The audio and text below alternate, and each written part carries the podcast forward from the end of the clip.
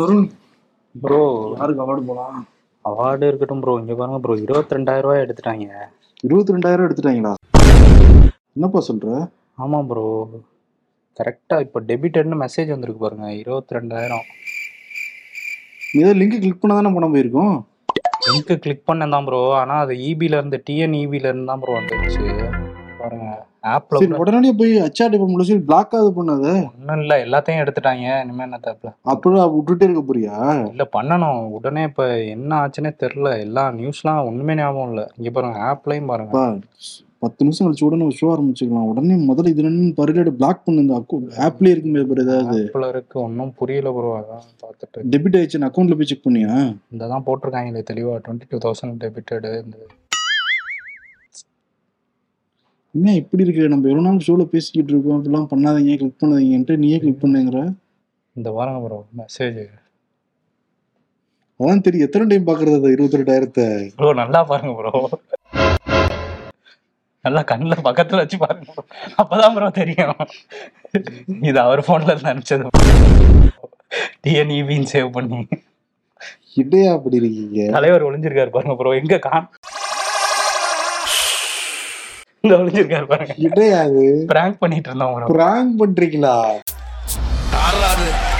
Okay ஷோக்குள்ள போயிடலாம்.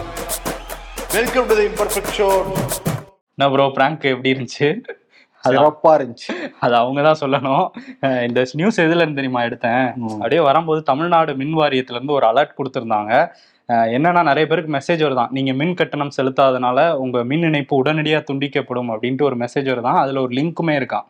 அந்த லிங்கை கிளிக் பண்ணா அது வழியா ஹேக் பண்ணி பணம் வந்து எடுக்கப்படுதான். இந்த புகார் தொடர்ச்சியா தமிழ்நாடு மின் வாரியத்துக்கு வந்துட்டு இருந்துச்சு. இப்பதான் வந்து அதுல அலர்ட் கொடுத்துருக்காங்க. நீங்க அந்த மாதிரி லிங்க் வந்தா அதுல கிளிக் பண்ணாதீங்க. இணையதளத்துல வந்து நீங்க செக் பண்ணிக்கங்க உங்களோட இதுக்கு எவ்வளவு வந்திருக்கு பில் எல்லாம் அப்படின்ட்டு. அந்த லிங்க் வர்றவங்கலாம் ஒன் நைன் த்ரீ ஜீரோ அப்படிங்கிற அந்த டோல் ஃப்ரீ நம்பருக்கு ஃபோன் பண்ணி புகாரும் கொடுத்துருங்க அப்படின்னு சொல்லியிருக்காங்க. ஓகே அவங்க வந்து பிராங்க் பண்ணிக்கிட்டு இருக்காங்க ஹேக்கர்ஸ் ஆமா. அதனால நீ என்னைய வச்சு பிராங்க் பண்ணிட்ட ஆ. அதெல்லாம் இருக்கட்டும். ஜவுளித்துறை அமைச்சர் பி எஸ் கோயல் அவர் வந்து எதிர்க்கட்சிகளை பார்த்து உங்களை எல்லாம் பிராங்க் பண்ணிருக்காங்கன்ட்டு அவரு சிரிச்சுக்கிட்டு இருக்காரு. என்ன பிராங்கா போய்கிட்டு இருக்கு? அதானே. சரி. எதிர்க்கட்சி முக்கியமான தலைவர்கள் மகுவா மைத்ரா பிரியங்கா சதுர்வேதி பவன் கேரா உள்ளிட்ட நிறைய எதிர்க்கட்சி தலைவர்களா இருக்கட்டும் அதே மாதிரி முக்கியமான பத்திரிகையாளர்களுக்கு நேற்று ஒரு மெசேஜ் வந்திருந்தது.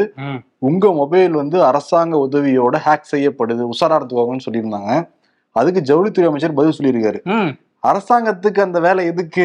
அதெல்லாம் பண்ண வேண்டிய அவசியமே கிடையாது. அவங்க பலவீனமா இருக்காங்க. அதனால ஏதாவது சதி நடக்குதோ சதி நடக்குதோன்னு சந்தேகப்பட்டுக்கிட்டே இருக்காங்க எங்களை பார்த்து. யாராவது பிராங்க் பண்ணிருப்பாங்கப்பான்னு சொல்லிட்டு ஒரு முக்கியமான அமைச்சரே சொல்றாரு. ஆக்சுவலி எதிர்க்கட்சி தலைவர்களை யாராவது ஹேக்கர்ஸ் பிராங்க் பண்ணியிருந்தாங்கன்னா நடவடிக்கை எடுக்க வேண்டியது யாரு? இவங்க தானே எடுக்கணும். அரசாங்கம் தானே எடுக்கணும். அதுதான் நாங்க விசாரிக்கிறோம்னு இருக்காங்கல்ல மத்திய அமைச்சர் அஸ்வினி வைஷ்ணவ் சொல்லியிருக்காரு. சரி விசாரிக்கிட்டோம். ஆ. சரி ஏன் எதிர்கட்சிகளா பார்த்தா பிராங்க் பண்ணுவாங்களா? ஏன் ஆளுங்கட்சியை பார்த்து பிராங்க் பண்ண மாட்டாங்களா? பண்ணல அதுவும் பாருங்க. மகுவா மொய்த்ரா சசி தரூர் அகிலேஷ் யாதவ் யூபில ஸ்ட்ராங்கா அரசியல் பண்றவங்க. இந்த மாதிரி பிஜேபி எதிர்த்து அரசியல் பண்றவங்களுக்கு தான் அந்த மெசேஜ் அதுவும் ரொம்ப ஸ்ட்ராங்கா அரசியல் பண்றவங்களுக்கு தான் இந்த மெசேஜ் போயிருக்கு. ஆப்பிள் நிறுவனம் இப்ப விளக்கம் கொடுத்துருக்காங்க. ஆமா கொடுத்திருக்காங்க. என்ன சொல்லியிருக்காங்கன்னா நாங்க எந்த அரசையும் குறிப்பிட்டு சொல்லல. இது சில நேரத்துல தவறா கூட இருக்கலாம் அப்படிங்கிற மாதிரி சொல்லியிருக்காங்க. உங்களுக்கு வந்து அலர்ட் வந்து தவறா கூட இருக்கலாம். உங்க போன் சேஃபா கூட இருக்கலாம். அப்படிங்கிற மாதிரி ஒரு விளக்கத்தை கொடுத்திருக்காங்க. நேத்தே மத்திய அமைச்சர் அஸ்வினி வைஷ்ணவ் பேசும்போது அந்த மெசேஜை பார்க்கும்போதே ஒரு யூகத்தின் அடிப்படையில் அனுப்புன மாதிரி தான் இருக்கு. இது நூத்தி ஐம்பது நாடுகளுக்கு இந்த மாதிரி மெசேஜ் போயிருக்கு.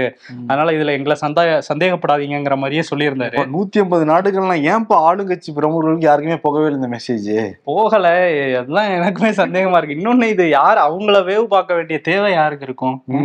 இந்த மாதிரி நிறைய சந்தேகங்கள் இருக்கு. இதுக்கு சில ஆண்டுகளுக்கு முன்னாடி குஜராத்ல ஸ்னூப் கேட்னு ஒரு வழக்கு. மோடியும் அமித்ஷாவும் சேர்ந்து ஒரு இளம் பெண்ணை வந்து வேவு பார்த்தாங்கங்கிற ஒரு இது. அதனால அங்கிருந்து வர்றதா இருக்கிறப்ப இவங்களுக்கு அது கேஸ் தான் நடந்து கிட்டத்தட்ட முடிஞ்சிருச்சு. அதுக்கு நான் சம்மந்தப்படுத்திக்க விரும்பல. சம்மந்தப்படுத்தி இங்க சொல்லல. ஆனா அவங்களுடைய ஃபார்மட் அப்படியா தானே இருக்கு பாக்குறது அதுதான் காங்கிரஸ்லன்னு சொல்லிட்டு இருந்தாங்க. அப்ப ஆரம்பிச்சது குஜராத்ல இப்போ வரையும் அதான் பண்ணிட்டு இருக்காங்க அப்படின்ட்டு. ஆமா. இன்னொரு பக்கம் வந்து திரிணாமுல் காங்கிரஸ் எம்பி ரொம்ப ஒரு ஸ்ட்ராங்கான எம்பி நாடாளுமன்றத்துல அப்படியே கர்ஜிப்பாங்க இவங்க. இவங்க பேசினாங்களே பயங்கர வைரலா தான் வந்து போய்கிட்டு இருக்கும். மொஹுவா மொய்த்ரா. அவங்க வந்து அதானியை பத்தி பேசுறதுக்கு ஹீரா நந்தானி குடும்பத்துக்கிட்ட பணம் வாங்கியிருக்காங்க gift வாங்கிக்கிறாங்கிற குற்றச்சாட்டு வந்து பிஜேபி எம்பி வந்து வச்சிருந்தாரு. இப்போ வந்து நாடாளுமன்ற அந்த நெறிமுறை குழு நாளைக்கு வந்து மொஹா மைத்ரா ஆஜராக சொல்லியிருக்காங்க. நாளைக்கு அந்த விசாரணைக்கு போக போறாங்க. ஆனா இப்ப என்ன சொல்றாங்கன்னா அவங்க வந்து நீ சஸ்பெண்ட் பண்ணி வெளியிடப்பலான்னு பிளான் எல்லாம் பண்றாங்க. பிஜேபிக்காரங்க ஏன்னா நான் ரொம்ப ஸ்ட்ராங்கா பேசுறதுனால. ஆனா அவங்க நான் ஒன்னே ஒண்ணு சொல்லிக்க விரும்புறேன். என்னுடைய முடிய கூட அவங்களால தொட முடியாதுன்னு சொல்லி டீசெண்டா சொல்லியிருக்காங்க. ஓ அப்படி சொல்லியிருக்காங்களா? இன்னொருத்தர் வேற நாளைக்கு ஆஜராகிறாரு. இடியில அரவிந்த் கெஜ்ரிவால். நாளைக்கு அவரை அரெஸ்ட் பண்ணிடுவாங்கங்கிற பேச்செல்லாம் வேற போயிட்டு இருக்கு பார்ப்போம் அமாரா குஜராத் மாடல் ஹே சந்தி சிரிக்குது ஹே. அப்படியா என்ன ஹே நடந்தது ஹே? அது நடந்ததை கேட்டேன்னா நீ விழுந்து விழுந்து சிரிப்பையன் மோடியே சிரிப்பாரு. நம்ம மாநிலத்துல இவ்வளவு ஃபோர் டுவெண்ட்டிஸ் இருக்காங்களா அப்படின்னு. என்ன நடந்திருக்குன்னா குஜராத்ல சோட்டா உதய்பூர்னு ஒரு மாவட்டம் இருக்கு. அந்த மாவட்டத்துடைய கலெக்டர் சச்சின். வந்து பழங்குடியின மக்கள் வந்து நிறைய வசிக்கிற ஒரு பகுதி அங்க.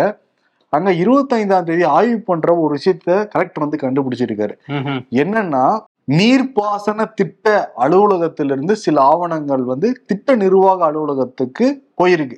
அதுல ரெக்வஸ்ட் வச்சிருக்காங்க. நீர்ப்பாசனங்களுக்கு தேவையான ஃபண்ட்ஸ் எல்லாம் தேவை அப்படின்னு சொல்லிட்டு. இதுக்கு முன்னாடி எடுத்து பார்த்திருக்காங்க. ரெண்டாயிரத்தி இருபத்தி ஒண்ணு இருபத்தி ரெண்டாம் ஆண்டு ஒரு கோடியே தொண்ணூத்தி ஏழு லட்சம் வாங்கியிருக்காங்க. அதே மாதிரி ரெண்டாயிரத்தி இருபத்தி ரெண்டு ரெண்டாயிரத்தி இருபத்தி மூணாம் நிதியாண்டுல ஒரு ரெண்டு கோடியே பதினெட்டு லட்சம் வாங்கியிருக்காங்க அப்புறம் தொண்ணூத்தி மூன்று முறைகள் இ பேமெண்ட் மூலியமாக அந்த நீர்ப்பாசன திட்ட அலுவலகத்துக்கு வந்து போயிருக்கு பணம் போயிருக்கு. செக் பண்ணி பார்த்தா தான் தெரியுது அந்த மாதிரி ஒரு அலுவலகமே கிடையாதான். எல்லாமே டூப்ளிகேட் தான் ஓஹோ ஒரு டூப்ளிகேட்டா ஒரு அலுவலகத்தை செட் பண்ண சந்தீப்புங்கிற ஒரு மனுஷன். அரசாங்கத்தையே மோடி மாடல் அப்படின்னு சொல்லிட்டு பெருமை மிக்க அந்த குஜராத் மாடல் அரசியை ஏமாத்தி சுமார் நாலு கோடியே பதினஞ்சு லட்சம் கடந்த ரெண்டு வருஷத்துல மட்டும் ஆட்டையை போட்டிருக்காரு. இப்ப திருப்பி இன்னொரு ரெண்டு கோடிக்கு அப்ளை பண்ணிருக்காரு அப்பதான். நல்ல வேலை புடிச்சிட்டாங்க ஆனா பாருங்க மூணு வருஷம் ஒருத்தர் ஏமாத்திட்டு இருந்திருக்காரு குஜராத் மாடலை. தெரியல. இது எப்படி எரியுங்கிற மாதிரி உடைச்சிருக்காரு மாடலையே. ஆனா பாருங்களேன் அவரும் பிராங்க் தான் பண்ணிருக்காரு கவர்மெண்ட் கவர்மெண்ட்டை பிராக் பண்ணிருக்காரு நானே கவர்மெண்ட் ஆபீஸ் தான் சொல்லி ஏமாத்திட்டு இருந்திருக்காரு. ஆனா இதே மாதிரி யூபில இப்ப கொஞ்ச நாள் முன்னாடி கூட நம்ம சொல்லியிருந்தோம். அனூப்னு ஒருத்தர் வந்து காவல்துறை ஏமாத்தி பல இடங்களுக்கு மோடியோட போட்டோ எடுத்திருக்காரு. அந்த ராமர் கோயிலுக்கு உள்ள போயிருக்காரு.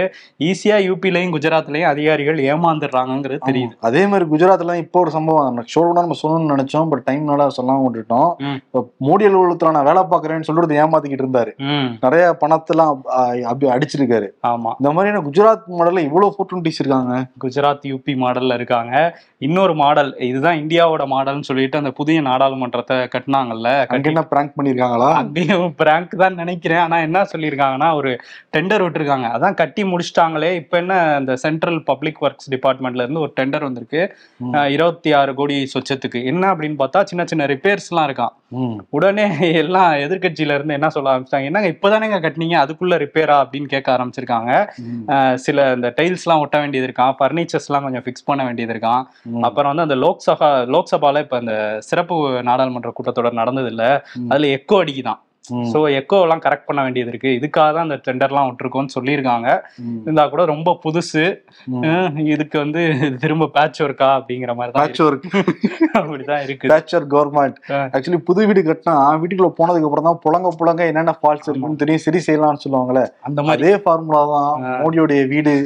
பக்கத்துல தான் வேற இருக்கு. வீடு இல்ல அது ஜனநாயக கோயில்னு சொல்லுங்க. அப்படிதான் சொல்லுவாங்க வாயிலடி வாயிலடி. ஆமா ஆனா வந்து அது ஏற்கனவே ஒரு சாமியார் மட ஃபீல்ட்ல தான் இருக்கு. ஜனநாயகம் அந்த தலைவர்கள் படங்கள்லாம் இல்லைன்னு சொல்லிட்டு இருந்தாங்க. இப்போ வந்து அதுக்குள்ள பேட்ச் ஒர்க்காங்கிற இதையும் வந்து எதிர்க்கட்சியினர் வந்து சொல்ல ஆரம்பிச்சிருக்காங்க. இன்னொரு விஷயமே நடந்திருக்கு. தெலுங்கானால பிஜேபியில முக்கியமான தலைவரா இருந்தாரு விவேகானந்த் அப்படிங்கிறவர். இவர் முன்னாள் எம்பி முன்னாடி காங்கிரஸ்ல தான் இருந்தாரு. இப்ப திரும்ப தேர்தல் நெருங்குது இல்ல. இந்த டைம்ல பிஜேபியில இருந்து விலகி திரும்ப காங்கிரஸ்ல சேர போறார். அப்படின்னு சொல்லி ஒரு தகவல் வந்திருக்கு. ஓகே அப்ப தெலுங்கானா எப்பயும் ரிசல்ட் தெரியுது. அரசியல்வாதிகள் எப்பயுமே. எந்த பக்கம் ஜெயிக்குது அங்கதானே அந்த ரூட் எடுப்பாங்க. அப்போ காங்கிரஸ் ஜெயிப்பாங்கன்றீங்களா? ஏன்னா ராகுல் காந்தி அங்க பேசுறப்ப என்ன சொல்றாரு. பாருங்க சந்திரசேகர் ராவுடைய மகள் மேல இடி வழக்கு இருக்கு. அப்புறம் இன்கம் டாக்ஸ் வழக்குகள் எல்லாமே இருக்கு. எல்லா வழக்குகளுமே இருக்கு. ஆனா சந்திரசேகர் ராவ் மேல வழக்கு இருக்கா? இல்லவே இல்ல. ம். அதனாலதான் நான் சொல்றேன் பிஜேபியோட பி டீம் அவரு அப்படிங்கிறாரு அவரு. அப்படி பார்த்தா இங்க முதல்வர் மு க ஸ்டாலின் மேலதான் இடி வழக்கு கிடையாது. அவர் மேல மட்டும் இல்ல. அவங்க குடும்பத்து மேலே கூட தான் இடி வழக்கு இல்ல. அதுக்கு இந்த பிஜேபி டீம்னு சொல்ல முடியுமா? முடியுமா? ஆனா வந்து அரவிந்த் கெஜ்ரிவால் மேல இருக்கு. அதனால அவர் பி டீம் இல்லைன்னு சொல்லுவாரா? என்ன சொல்றாரு? எவ்வளவு கேள்விகள் இருக்கு. ரொம்ப ஸ்ட்ராங்கான வார்த்தை முன் வச்சு பிரச்சாரம் பண்ணணும்ல. ஆனா ஐந்து மாநில தேர்தலை வச்சுதான் அடுத்த நாடாளுமன்ற தேர்தலுக்கு எல்லா கட்சிகளும் போக போறாங்க. ரொம்ப ஒரு ஸ்ட்ராங்கான போட்டி தான் நிலவுதுன்னு சொல்றாங்க. தெலுங்கானாலயா இருக்கட்டும் இல்ல ராஜஸ்தான்லயா இருக்கட்டும் இன்னும் நெருக்கமா இந்த மாசம் ஆரம்பிச்சிருச்சுல்ல இன்னும் சூடு பிடிக்கும் அடுத்தடுத்த வாரங்கள்ல. ரெண்டாயிரத்தி பதினெட்டாம் ஆண்டுக்கு முன்னாடி வரைக்குமே அரசியல் கட்சிகள் ரொக்கமாக தான் டொனேஷன்லாம் வாங்கிட்டு இருப்பாங்க. ரொக்கமா வாங்குறது ஜனநாயகத்துக்கு நல்லது கிடையாதுன்னு சொல்லிட்டு தான் பிஜேபி அரசாங்கம் என்ன பண்ணாங்கன்னா விவாதமே இல்லாம ரெண்டு அவைகள்லையுமே விவாதமின்றி இந்த சட்டத்தை நிறைவேற்றினாங்க. இனிமேல் தேர்தல் நிதி பத்திரங்கள் மூலமாக பணம் வாங்கிக்கலாம் அரசியல் கட்சிகள் அப்படின்னு சொல்லியிருந்தாங்க. இதுல ஒரு வெளிப்படைத்தன்மை கிடையாதுன்னு சொல்லிட்டு காங்கிரஸ் கம்யூனிஸ்ட் ஏடிஆர் உள்ளிட்ட அமைப்புகள் உச்சநீதிமன்றத்தை அணுகியிருந்தாங்க. உச்சநீதிமன்றத்தில் வழக்கு வந்து நேற்று விசாரணைக்கு வந்து வந்தது. மத்திய அரசு என்ன சொன்னாங்கன்னா இல்ல அதுக்கு டிரான்ஸ்பரன்சி தேவையே கிடையாது. மக்கள்கிட்ட சொல்றது சட்டத்துக்கு புறம்பானதான். ஓஹோ. எந்த கட்சிக்கு எவ்வளவு பணம் யார் கொடுக்குறாங்கிறத நம்ம தெரிஞ்சுக்கிறது சட்டத்துக்கு புறம்பானதான்.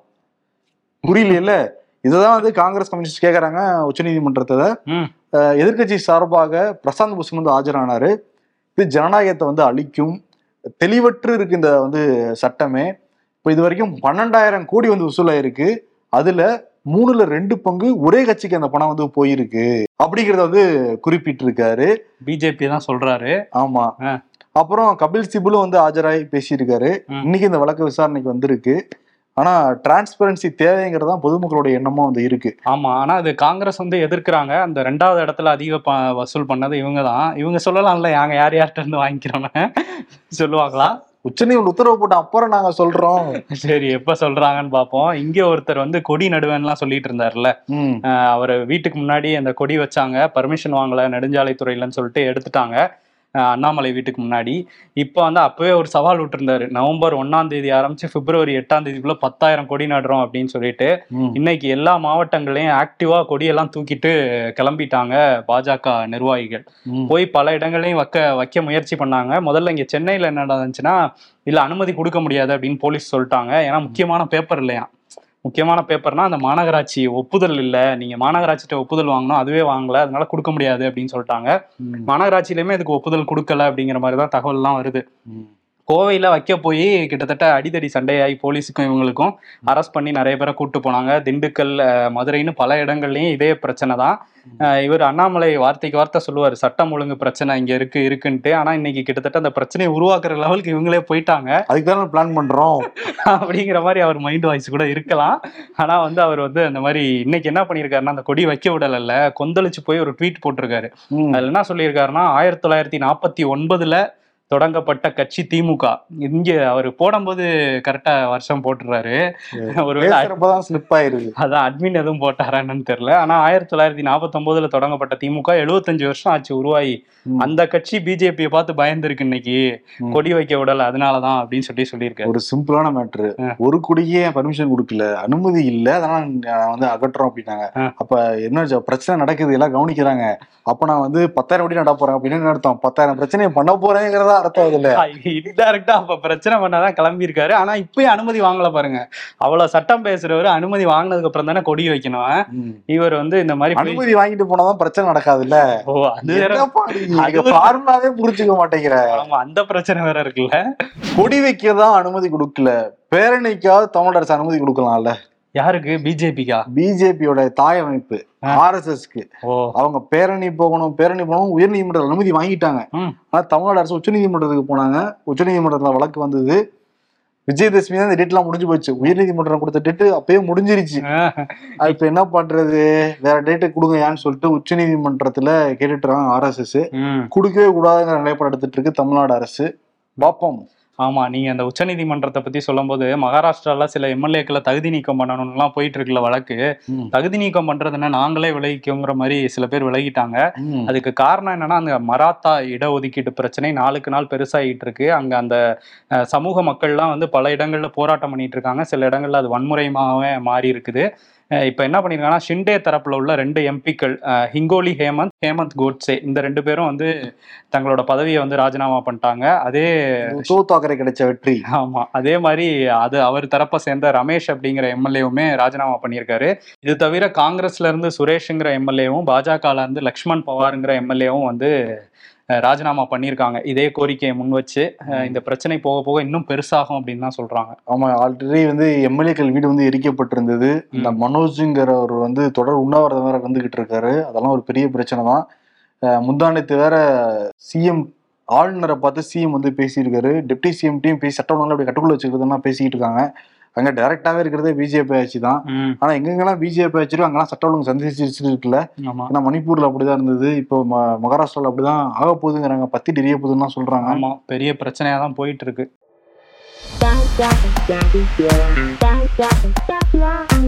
கவர்னர் மாளிகை முன்னாடி அந்த வாசல்ல தெருவுல அந்த பெட்ரோல் வீச குண்டு வீசப்பட்டதுல அதனால ஆளுநர் சொல்றாராம் பலத்த சேதம் பலத்த சேதம் பலத்த சேதம். சொல்றாரு ஆனா லைட்டா ஏதோ கருப்பா இருக்குங்க. இந்தியர்களின் ஆதார் தரவுகள் விற்பனை. என்ன ஏன்டா பாக்குறீங்க அப்படின்னு நிர்மலா சீதாராமன் கேக்குறாங்க அவங்க தானே விற்பாங்க எல்லாத்தையும் அதனால அவங்க பாக்குறாங்களாம்.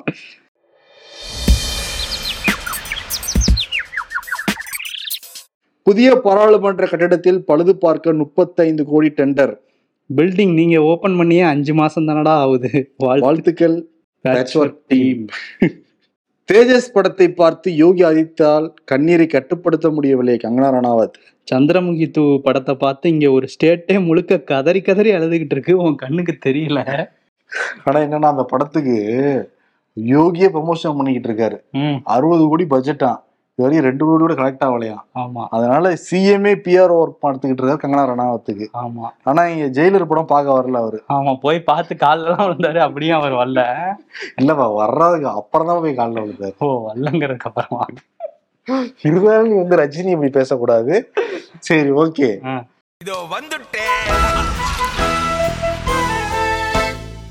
அவார்டு யாருக்கு கொடுப்போம்னா யார் கொடுக்கலாம்? சாய்ஸஸ் சொல்லு. அதுக்குள்ள யாருக்கு அவார்டு வாங்க ஓகே வாங்கன்னு பாத்துக்கிறேன். இல்ல ரஜினின்னு சொன்னீங்கல்ல அவரு நடிச்ச அந்த படம் சூப்பர் ஹிட் படம் ஒண்ணு இருக்குல்ல. ஓ அண்ணாமலை.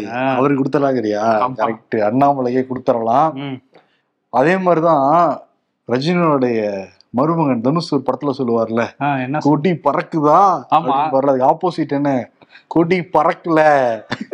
பறக்கல. இன்னைக்கு பறக்கல. பத்தாயிரம் கோடி இப்படி பறக்கும்னு தெரியல. பிப்ரவரி இப்ப எட்டாம் தேதி வரை நாள் குறிச்சிருந்தாரு அங்க. இல்ல அதை கொஞ்சம் தள்ளி வச்சுக்கலாம்ல. பிப்ரவரி முப்பத்தொன்னு நாப்பத்தொன்னு. அப்படி வச்சுக்கலாம். ஐம்பத்தொன்னு. இல்ல அவருக்கு பிடித்த இருபதாயிரத்தி ஒண்ணு. அது கூட வச்சுக்கலாம். ஆனா பாப்போம் எப்போ எவ்வளவு கொடி பறக்க போகுதுன்ட்டு? அதனால கொடி பறக்கலங்கிற விருது அண்ணாமலைக்கு வந்து கொடுத்துட்டு விடைபெறலாம். நன்றி வணக்கம். நன்றி.